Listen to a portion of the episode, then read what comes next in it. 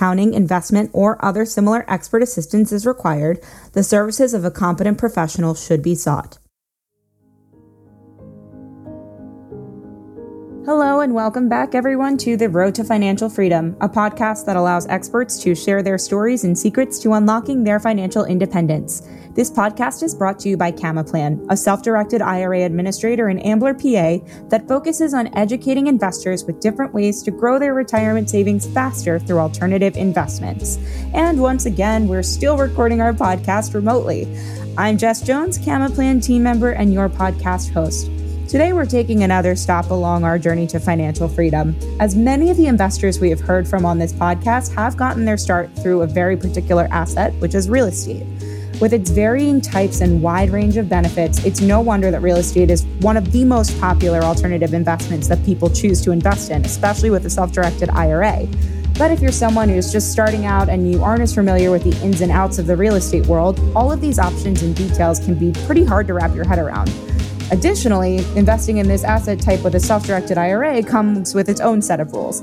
And if you have the right tools and knowledge, real estate investing can actually result in growing retirement income that is fast and easy for you, which is why we're taking the time today to sit with Camaplan's own Donna Iannuzzi. Donna is a long standing member of our operations department and has helped thousands of clients navigate real estate transactions of all kinds. So she's very familiar with all the steps and strategies for purchasing, holding, and selling real estate through a self directed IRA. Thanks for joining us today, Donna. Thank you. It's nice to be here with you. of course. so we'll just get started. I mean, you've been in our operations department for a while. You've seen a ton of real estate transactions come in and out of our of our company. So let's start with, you know, real estate's one of the most popular alternative assets that, as I mentioned before.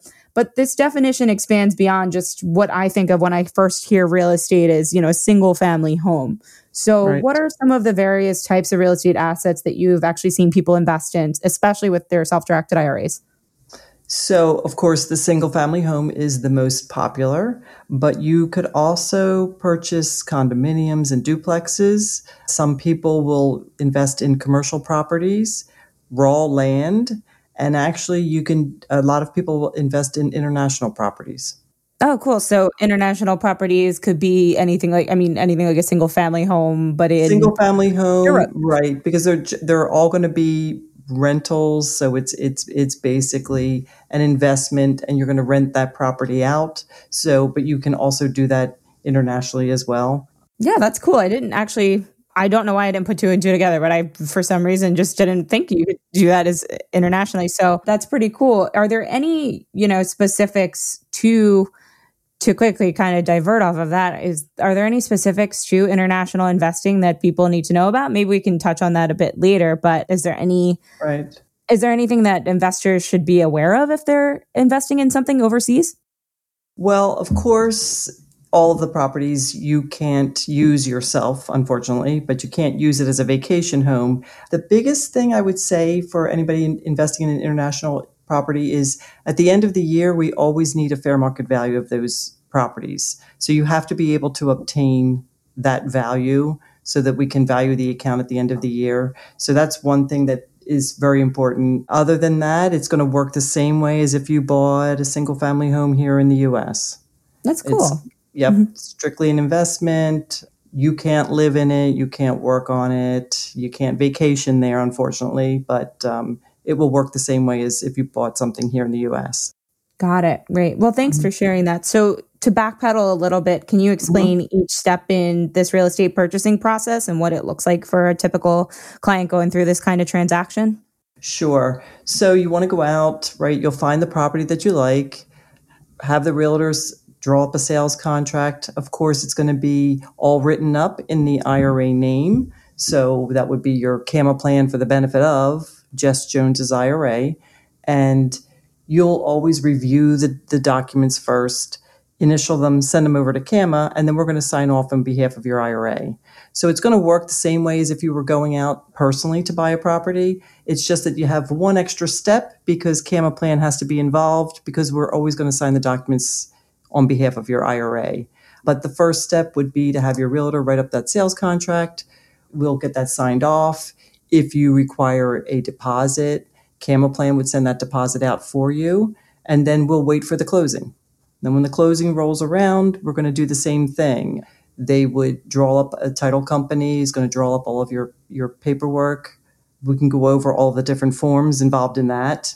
And um, then CAMA will send out the money for you, sign all the documents, and the property is now held in your IRA account. Cool. So, yeah, that you kind of answered one of the questions that came up for me when I was thinking of questions to ask you about these types of transactions is is there any other ways other than titling that investing through a self-directed IRA versus investing personally causes this process to differ at all? Uh, so well, of course, since you're buying it through your IRA, mm-hmm. you cannot be, obviously, you can go out, you can find the property, you know, choose things for it. But of course, you can't work on it. You can't work on it. Your spouse can't work on it. Sometimes, you know, I have somebody say, oh, well, my husband's a carpenter. So once I buy the property, I'm going to have him come in and do all of the repairs. Well, you're not allowed to do that, right? Mm-hmm. So there's mm-hmm. certain people that cannot do the work on the property that are per the IRS guidelines. But everything else would kind of work the same way. But you would hire a contractor to do all of the work, and all the bills get paid through the IRA. So you just have to be hands off. Like again, you can make the decisions, but you you just can't go in there and actually do the work. Got it. All right. Yeah. So that definitely clears it up because I know we've I've spoken to people before who you know may have been trying to learn about the self directed option, but right. have come into the problem of oh well my husband's the contractor. Where does that right. come in? So people can certainly i guess invest personally in those sorts of things if they want to be more hands off but you know based on what you're saying it sounds like you know self-directed real estate investing is definitely a more hands off experience. Hands off correct. Yeah. And it right. has to be just per IRS. But, right right right. Yeah. So uh, that definitely clears it up a little bit. So you touched on the fact that the title company is going to draw up a number of documents that go into making sure a closing goes smoothly. And if you actually can just answer also, you know, for someone like me, I hear closing mm-hmm. and I literally think of a door closing and I think, oh, that's got to be the theatrical part of me is like, oh, that must be the end of the process. But the closing actually comes right. at the end of the purchasing process, but it's kind of the beginning right. of owning this asset in an IRA. Do I have that right? Or, Correct. you know, can you explain like right. what exactly a closing is, what happens there, and then we can go into documents? Sure, sure. So at the closing, that's when all of the documents come through. There'll be a settlement statement, which was which is also called a HUD. And now today, you know, they have closing disclosures and ALTAs. That's going to say what the purchase price of the property is, any of the expenses. If you gave a deposit earlier, that'll get deducted from your cost. That'll be all of your cost to buy that property. At the closing table, that's when CAMA is going to send your money over and purchase the property. Now it's in the, the IRA name. And we can go over some of the other documents. Of course, the deed would then be written up in your in your IRA in the IRA titling. We send over the funds. Now the property is is now owned by the IRA. Okay, gotcha. Are there any other documents that, you know, go into this process or is that pretty much it? Alta, HUD, deed? For the closing, the basic ones, if if people ask, I mean the the at the very least, CAMA would need to see a copy of the deed and have that closing statement. But you also, if you get title insurance, there'll be a copy of the title policy. Mm-hmm. Um, and then any other documents, there could be some affidavits that the title company draws up. So it just depends. It could be, a, it can also be an attorney that may be drawing up the documents and, and handling the closing. So everyone has their own documents, but basically those are the, are the main ones. Okay. And is it also kind of up to the client to choose if a title com- if they work with a title company or an attorney or does it kind of matter what type of asset it is? So I'm just curious as how does that get chosen if you've experienced clients picking a attorney versus title company this and that? Right.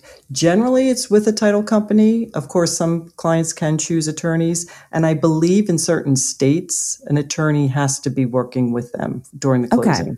So I think it, I think it definitely can depend on the state in which you're purchasing the property. If they do the international, a lot of times I see that going through an attorney. Mm, okay. Yeah. That yeah. that was yeah. going to be another question for me too. It's like so if it's dependent on state, I guess country also has its country as well. Right. Right. has its right. specific rules. Okay. And then of so course that, all the money you all the money will definitely flow through that account, right? So it'll mm-hmm. it'll flow through either the title company, the money gets wired directly to the title company, or the attorney's account, and then they disperse from there. Mm-hmm. So, Donna, what happens? And I'm kind of going off script here and asking a um, a question that's come up just based on what you're saying. What happens to this documentation, and what's the process like if the name on the deed or titling on the deed has to change for whatever reason? You know, someone should someone passes away, that property's in their IRA. How does that mm-hmm. necessarily mm-hmm. work in terms of if a property becomes it's a subject of okay, someone else is inheriting it? So you're saying once it's purchased and it's in this CamaPlan name, that person passes and it needs to go to someone else, correct? Right, like a beneficiary or something like that. Okay. So the title company again will just draw up the new deed going from the original owner and and transferring the, the title to the new person. They would have to go then get that recorded again in the county and that copy would come back if the if the person was a CAMA client, that copy would come back to CAMA, and we would hold that deed in our files. Okay, so it's it's kind of similar. And how long typically does a this process take? Is it? I know, you know, sometimes people call in and they've got deals that you know have just come on the market and they want to get it done very right. quickly, or you know, how like on average how how long do you see this process typically take for you? Uh, to actually do the purchase, you're saying to go through the purchase. Is, yeah, uh, typically like from from first contact with, hey, at CamaPlan, I have this property I'm interested in purchasing in my IRA to closed, and it's in the client's IRA. Right. Uh, well, some can happen within a week or two. Mm-hmm. Uh, some of them, they will put their, you know, they'll have the sales contract agreement signed and ready to go. And it may take a month or two because uh, title searches or, or different things hold up the purchase. But I have seen them go through within a week or two. As long as we have the, the documents that we need, the, the account is funded here at CAMA. So maybe that's another part too. If someone is just opening the account with CAMA, you want to make sure that your account is funded with enough money to cover the purchase price, of course, but then any any renovations or any expenses that may come up on the property later on. So you want to be sure that your account has enough money, and that's that's one thing that I have run into at times. Mm-hmm. Um, once the IRA has purchased the property, you have to remember that all of the expenses have to be paid by that IRA. So you don't want to run short because you can't mix in personal money. That's a no no. Right. And is that probably one of the most common, I, you know, for lack of a better word, mistakes that you've seen investors make? Or are there other ones that you've seen? What are some um, of the, you know, what can people do basically to avoid those mistakes and then make sure that their purchases are executed correctly and efficiently after that? So, kind of a two parter question. what are the mistakes right, and right. how do they fix it? Right. Well, again, with with the funding, Sure, if you have funds from another IRA or you're able to make a contribution for the year, if you're if you run a little short on funds and you're able to transfer money in from another custodian or or add to your account by a contribution, you can certainly do that. However, at times people don't have that money to go back to. So that's where you really need to figure out what the purchase price is, how much you're going to need in renovations, now, the other thing on, on that side is that you may have a renter right away, and that's great because now you'll have that rental income, which should definitely offset the expenses that you have. But in the event you don't have a renter right away, or it falls through and you're you're without you know rent rental income for a few months, you want to be sure that you've got some backup money to take care of those expenses. So that that's that's one uh, that doesn't I do see that occasionally. It's not that big of a problem, though. And your second part of your question was. no, um, how, you know, I think you kind of cover it with making sure that, you know, planning ahead and making sure that you have the proper funds to purchase a property and to cover, you know, any expenses right. that have to come through for that property within your IRA. So, um, are there any other ways, you know, making sure what are some of the things that you've seen, like even in the real estate process or purchasing process that you've seen like common mistakes, whether it comes to titling or this and that? Like what do you right. recommend? I know we don't really we can't really technically give any advice here but in terms of you know strategies to recommend to folks to avoid holdups in their in their purchasing processes like what are some of the ways to make sure that a purchase can be executed as quickly and efficiently as possible right um, i guess the number one thing is the paperwork a lot of times the titling does not come through correctly so you just want to be sure that that's done the funds are in place. If you are maybe partnering with someone, so maybe your IRA does not have enough money for the purchase, so you can certainly partner. You can actually partner with yourself or a spouse. And you want to make sure, though, that once that happens and the purchase ha- has been completed, again, all of the expenses then and rental income is going to go along the percentage of ownership. So sometimes that can be an issue when they're structuring the deals. But as long as, you know, your IRA is 50% owner and maybe you put in 50% personal money, as mm-hmm. long as you follow the, the rules and follow the percentage of ownership as far as expenses and income are concerned, you're okay. At times people will say, well, I'll just, I'll just add in a few extra dollars to this. Well, no, you really can't do that. You know, it's mm-hmm. it's definitely got to follow those lines, or else you're you're creating a prohibited transaction. Right. And does it have to be at least fifty percent the I, your IRA in order for it to be a transaction? Yeah. No, it could be anything that you want. Right. You could have. Okay. Yep, two people partnering, or three people. It could be ten percent. It doesn't matter. It's just you want to follow those those rules. Right. And so that's it's all kind of written into the documentation that because I know I've seen when I used to sort mail and bring you all of these documents, I remember seeing sometimes up to like five names on these on these title paperwork or on the title paperwork, but some of it was like John Smith or Jane Doe's, uh, like in the name of CamaPlan, Jane Doe, FBO Jane Doe IRA administrator. So like it was Jane's IRA, but John was her husband that was partnering, but he didn't necessarily have an IRA. So correct. And I see what that. you're saying. Yeah. Great. So it doesn't really, it's not, there aren't strict rules in terms of how much your IRA has to invest in in order to hold a portion of the property in the IRA. So how does it? Correct. I guess that brings up another question is how does it work if you're partnering with someone else in terms of how the assets distributed or titled or or things like that in terms of how is the real estate asset held in someone's IRA if they aren't the full 100% owner of it? Well, so say you have 3 people in the deal, so the IRA is maybe 30% owner. It's just mm-hmm. the deed will read CamaPlan for the benefit of, of Jane's IRA, 30%, and it'll list the other people on that deed as well. Uh, okay. So it's very mm-hmm. clear who owns what portion of that property. Now, when you when sometimes when that happens, you know, CAMA certainly can pay the expenses and do all that for you, but maybe at that time people will hire a property manager to manage the account because now you've got PECO bill that comes through and everybody owns owes its portion of that bill. It becomes a little cumbersome. So mm-hmm. mm-hmm. that's a good time that maybe you get a property manager and then they they will accept all of the payments and they'll pay out the bills from there. But again, everybody has to pay proportionate to their their ownership in that property. Got it. Okay. So it's like every every payment that comes in, like you're saying, a PECO bill would be, you know, if I if my IRA owns thirty percent of what's on the deed, it's that's what's been written up in the paperwork. I pay thirty percent of the PECO bill. Correct. Correct. Got it.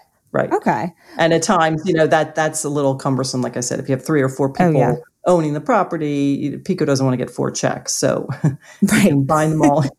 right. So yeah, but um, so that's probably that part people have to be a little careful with because again, you can't just say, all right, well, I'm going to pay for this, and then and then this person's going to pay for this part. You, you, really can't do it that way. You really should split it up so it's it's uh, clear. And the same thing with the income. Sometimes people will say, you know, I want to make this investment with my IRA and I have enough money to do the whole purchase, but maybe I want to see some of that income come back into my pocket personally. So what they'll do is partner with themselves personally and then say they get, you know, $1,000 of rental income a month, 500 will go back to the IRA and 500 will go into their personal pockets so they can use that money now. Got it. Well, thank you. That that really clears up a lot because I know I mean honestly I've talked to you so many times on the phone. I've transferred you so many phone right. calls and sent you so much mail. But honestly, I don't think I really knew too much about just how specific some of the breakdown can get on this paperwork. Right. So I think that really helps contextualize it for me, at least. I hope our listeners will definitely, especially if there's someone like me, they'll be like, oh, that makes a lot more sense. right. hope that helps. I hope that helps. Oh, for sure. You always are someone that I can go to in the office when I'm like, Donna, I don't get it. yeah. So yeah, you've been. You're not only helping the clients, you're helping uh, all of us here at CAMA too, Donna. Perfect. Good to hear. so you mentioned um, getting property managers for things like you know when when titles get cumbersome and income and payments have to be made and how that all gets distributed and things like that. So some of the players in real estate purchases you've brought up, it's you, a title company, realtors, attorneys, IRA administrators. What are some of the roles or what are the roles that each person plays and when do they get involved in the purchase? Um, I know you've kind of touched on this before, but if you can mm-hmm. break people the roles down a little bit so that there's a, a definition almost to a lot of them, I think that would also help kind of contextualize, you know, when a property manager would be useful, uh, the way you kind of just described a property manager. But some of these things like title company versus attorney versus realtor, like how do they all play into this process? So the realtor is probably the first person that we are in contact with because they're helping the person obviously find the property and they're going to draw up that that sales contract for them. Now, if you have an attorney, a lot of times he'll do that as well. But the realtor, I would say, is the first person that we're in contact with. Then, as the process goes on, and you know, either that agreement gets accepted, or maybe you know someone bids higher and the client loses the property we're still dealing with the realtor as far as signing docs with them. Once it gets closer to the to the settlement then the realtors start working with the title companies or the attorneys. And that's when we get involved as well because you know maybe we need to get certain company docs over to them to, to let them know who we are and who can sign on behalf of the IRA but at that point I'm involved or whoever we're involved with the client, the realtor, and the title company just to get this to the closing and make sure that we have all the documents in order, the signing people in order afterwards, or they can kind of do this while they're purchasing the property. In the meantime, the, the clients could go out if they decided to get a property manager and they could go and get that set up. The property manager would have to set up like a bank account somewhere else just for this property and and have good obviously record keeping of any money coming in and going out for this property. So they can kind of do that simultaneously. But basically we're all working together until right. this goes to closing. Once it goes to closing, you know, then it's probably back to the to the client and CAMA to work together on bills and those types of things. Got it. So that helps I think me understand a lot of the the players and their roles and when they kind of come into in, right. the process. Yeah, exactly. Mm-hmm. Um, so thank you for that. The question I have, I guess, now kind of relates to something you already have touched on in terms of, you know, the IRS has some pretty strict rules when it comes to who is allowed to work on a property, who's allowed to live in it if it's owned within your IRA. So right. you've explained some of the rules and how they operate with the properties held in a self-directed IRA, but is there anything additional that, you know, besides you can't work on it, you can't live in it that people should know when it comes to IRS regulations within an IRA and owning real estate within it? So it's basically, you know, you, your spouse, your children, your parents, your grandparents are disqualified. So it's great. You got this beautiful property, you know, vacation home, but none of those people can use that. So you can't go down and work on it. You can't stay in it. You know, you can't even, you're not really even supposed to be there overnight, right? So you, you can't use that. And that would go for anyone that the IRS deems disqualified people from doing transactions with you. And the same thing, you would have to hire a contractor to, to do the work. They go, they pick out the materials, and you would have to pay them to do all the work on the property. So that's that's a, another thing that because people don't realize that you really can't go and use that. Or like I said in the beginning, hey, you know, my husband's a contractor and he's going to go do the work on the property. Well, he's not allowed to. Right. You have to actually hire someone and pay them because now your IRA is getting a specific benefit for you having someone close to you that could do the pro- the work for next to nothing.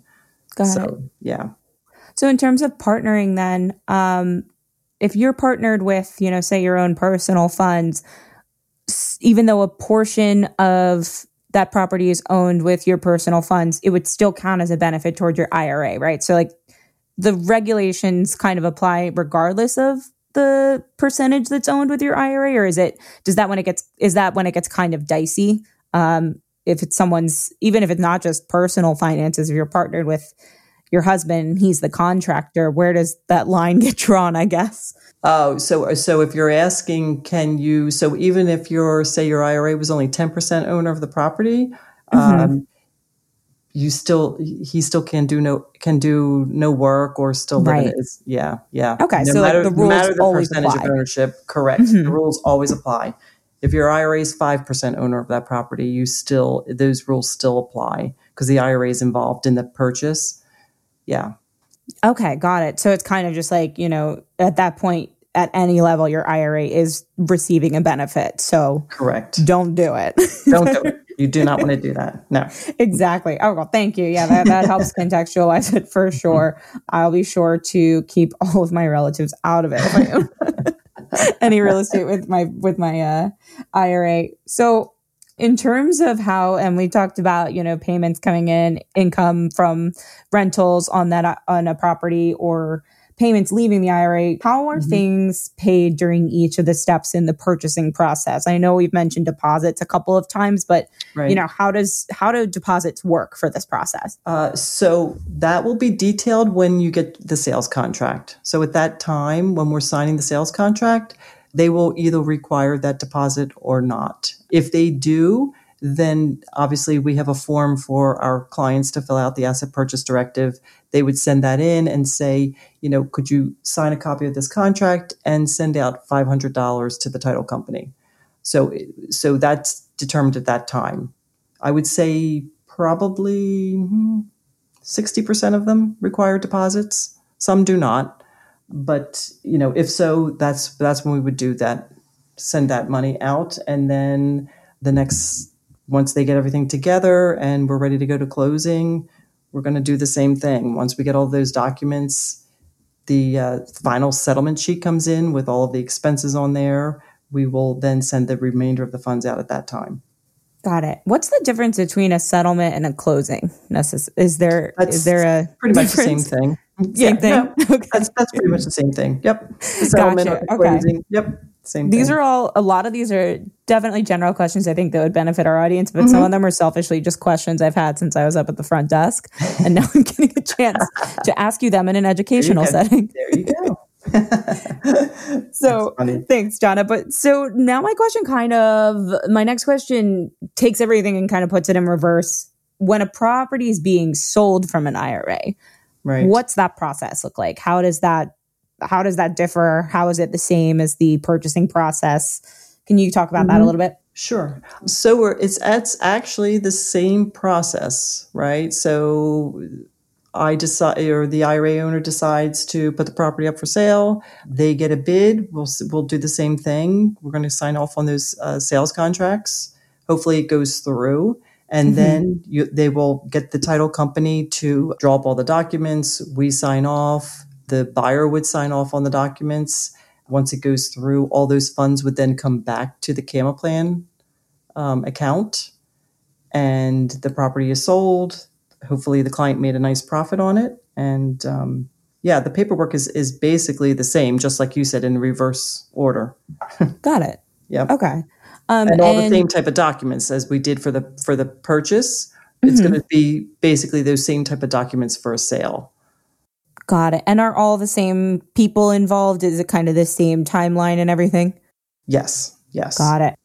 Yes. Okay. Mhm. Um, what is there anything that happens? I guess I'm just wondering if you have you ever seen it happen when someone wants to put a property up for sale and it just isn't selling for a while, or is it typically someone there's someone waiting on the other end? Uh, I've seen all different different things. Right now, I think is the is a good time for property sales. They seem to be, Mhm. you know, but uh, yeah, it could it can happen either way.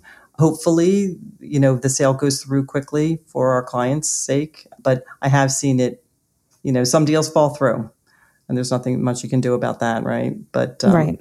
Yeah. Got it. Well, I think, you know, that kind of covers pretty much all the questions I've had. I don't know. Is there anything else you think that people should know when it comes to purchasing real estate, especially younger investors or new investors who might not know exactly, you know, what to expect or are thinking about purchasing that first property? No, I mean, basically, it is an investment. Uh, so if, you know, sometimes people will find properties that are currently being rented and you're lucky enough to get them and the renter comes right in and you're making that income. At times, you may purchase the property and, you know, consider renting it out, but someone comes along and, and offers you a great deal on that. Great. You could sell that and, and put that profit right back into your IRA within a couple of months if, if it happens that way. If they are real estate investors, I mean, we do get a lot of people that know all about real estate. They've done it personally. So when it comes to the IRA, they're very familiar with it. Obviously, there's like just that extra step in there because CAMA has to sign documents and things, but we do get a lot of people that are very familiar with p- purchasing real estate. So it's pretty easy for them to do it in the IRA because it's all the same steps. Again, mm-hmm. one added step. We, we add CamaPlan in there. But other than that, it's uh, you know it's, it's it's a great way to invest your your IRA funds. Yeah, definitely. It sounds like I mean, especially with the fact that you're able to, even if it's a percentage of it, if you can't right. necessarily plan for all of it to go toward your retirement um, and can only really put like maybe half or 75% of it into right. an IRA, it sounds like it's, you know, a very viable option for a lot of people to start young because, you know, I've done in what I've seen, it's like it's, you know, real estate's obviously not that liquid of an asset. So it seems like it definitely is more of a, as much as it is hands off in your IRA, more of a, a hands on asset in general yes. than, say, you know, a note or even precious metals, that sort of thing. It's um, a little bit more tangible. So it sounds like it's a good vehicle, especially for like young people to get started in investing and, and saving and building wealth for toward that retirement age. Right, right. And you're right. I mean, you have to be a little more hands-on with with the real estate. With a note, you know, it's basically you get the paperwork together, it pays you monthly maybe or annually and there's not a lot of work with it. With the real estate, you do have to be on top of things because there are bills to be paid, there's renovations, you always have to be sure that your taxes are being paid, you know, and then if obviously issues with tenants and paying or not paying. So you do have to be a little more hands on, but it certainly can be beneficial to your IRA. Yeah, definitely. And I guess to go off that question, I just love talking. I'm going to keep you here. um, but to go off that question, you know, with it being a an asset that's not necessarily you know the most liquid, is it something that you know you've seen a lot of investors choose to sell quicker or quickly as they they approach retirement age, or is it something that you know kind of it's open to anybody and it's it's not a young man's game? It, it all kind of depends, or is it something that you've seen people really take a look at in terms of you know where they're at in their investment journey? Like you said, if if you could get started early, you know, and buy that property early and have it sitting in your IRA for for you know 5 10 15 20 years that would be great as long as you're getting that rental income, you can't ask for anything more than that. Um, sometimes people do start a little bit later, but again, maybe they don't hold it that long. And mm-hmm. if it's a good market and someone's willing to pay, you know, more money than what you purchased it for, great way to to build your IRA account again. Sometimes people will also, and you are allowed to do this, you could have that property, purchase it through your IRA, and maybe take it as a distribution. So maybe you did want that home as a as a vacation home when you retire. Mm-hmm. So you are allowed obviously you would pay the taxes when you do that, but you could certainly take portions maybe you'll do it over a period of 4 years and take take portions of that property as a distribution each year and at the in the end you own it personally. So now you could use that as a as a vacation home in your retirement. Oh. So, yeah. That's cool. I didn't know that. yeah. Yeah. So maybe if you got started a little bit later in life, right, and then you mm-hmm. held it for five or 10 years, you're getting close to retirement, you could actually take that, that property as a distribution. again, you're going to pay the taxes at that time, but that's, Right. you know, that would be okay. hmm Awesome. Well, that's that's really cool. I mean, I definitely feel like I learned way more than I even thought than I thought I already knew about real estate just from this conversation.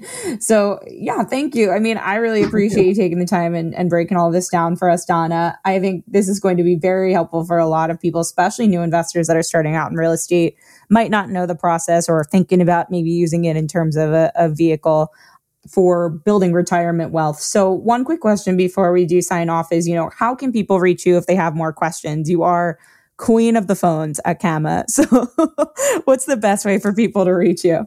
So they can obviously call directly to our office, or you can always send emails over to operations at camaplan.com and we'll help you through the process. Any documents that you have, send them over to us. You know, we'll take a look and give you a call and go over what we need to get this real estate purchase ready for you. Great. Thank you again. I, I miss you a lot. It's been nice to talk to you. Donna. It has been nice talking to you too, Jess. Thanks Thank again. you. And for those of you listening, feel free to tune in next week so you can hear more from our experts who have paved their roads to financial freedom. Or you can call CamaPlan today to learn more about how you can start to take control of your future wealth. Thanks, everyone. Thank you all for tuning into our podcast. We truly hope that you're enjoying your ride along the road to financial freedom so far. If you like what you've heard and learned, or if you want to hear more about certain topics that we may have already covered or have yet to cover, please subscribe, rate, and leave us a review. We would love to hear any feedback from you so that we may continue to make our podcast the best that it can be for you, our listeners. Thanks again, everyone, and remember, tune in next week to The Road to Financial Freedom.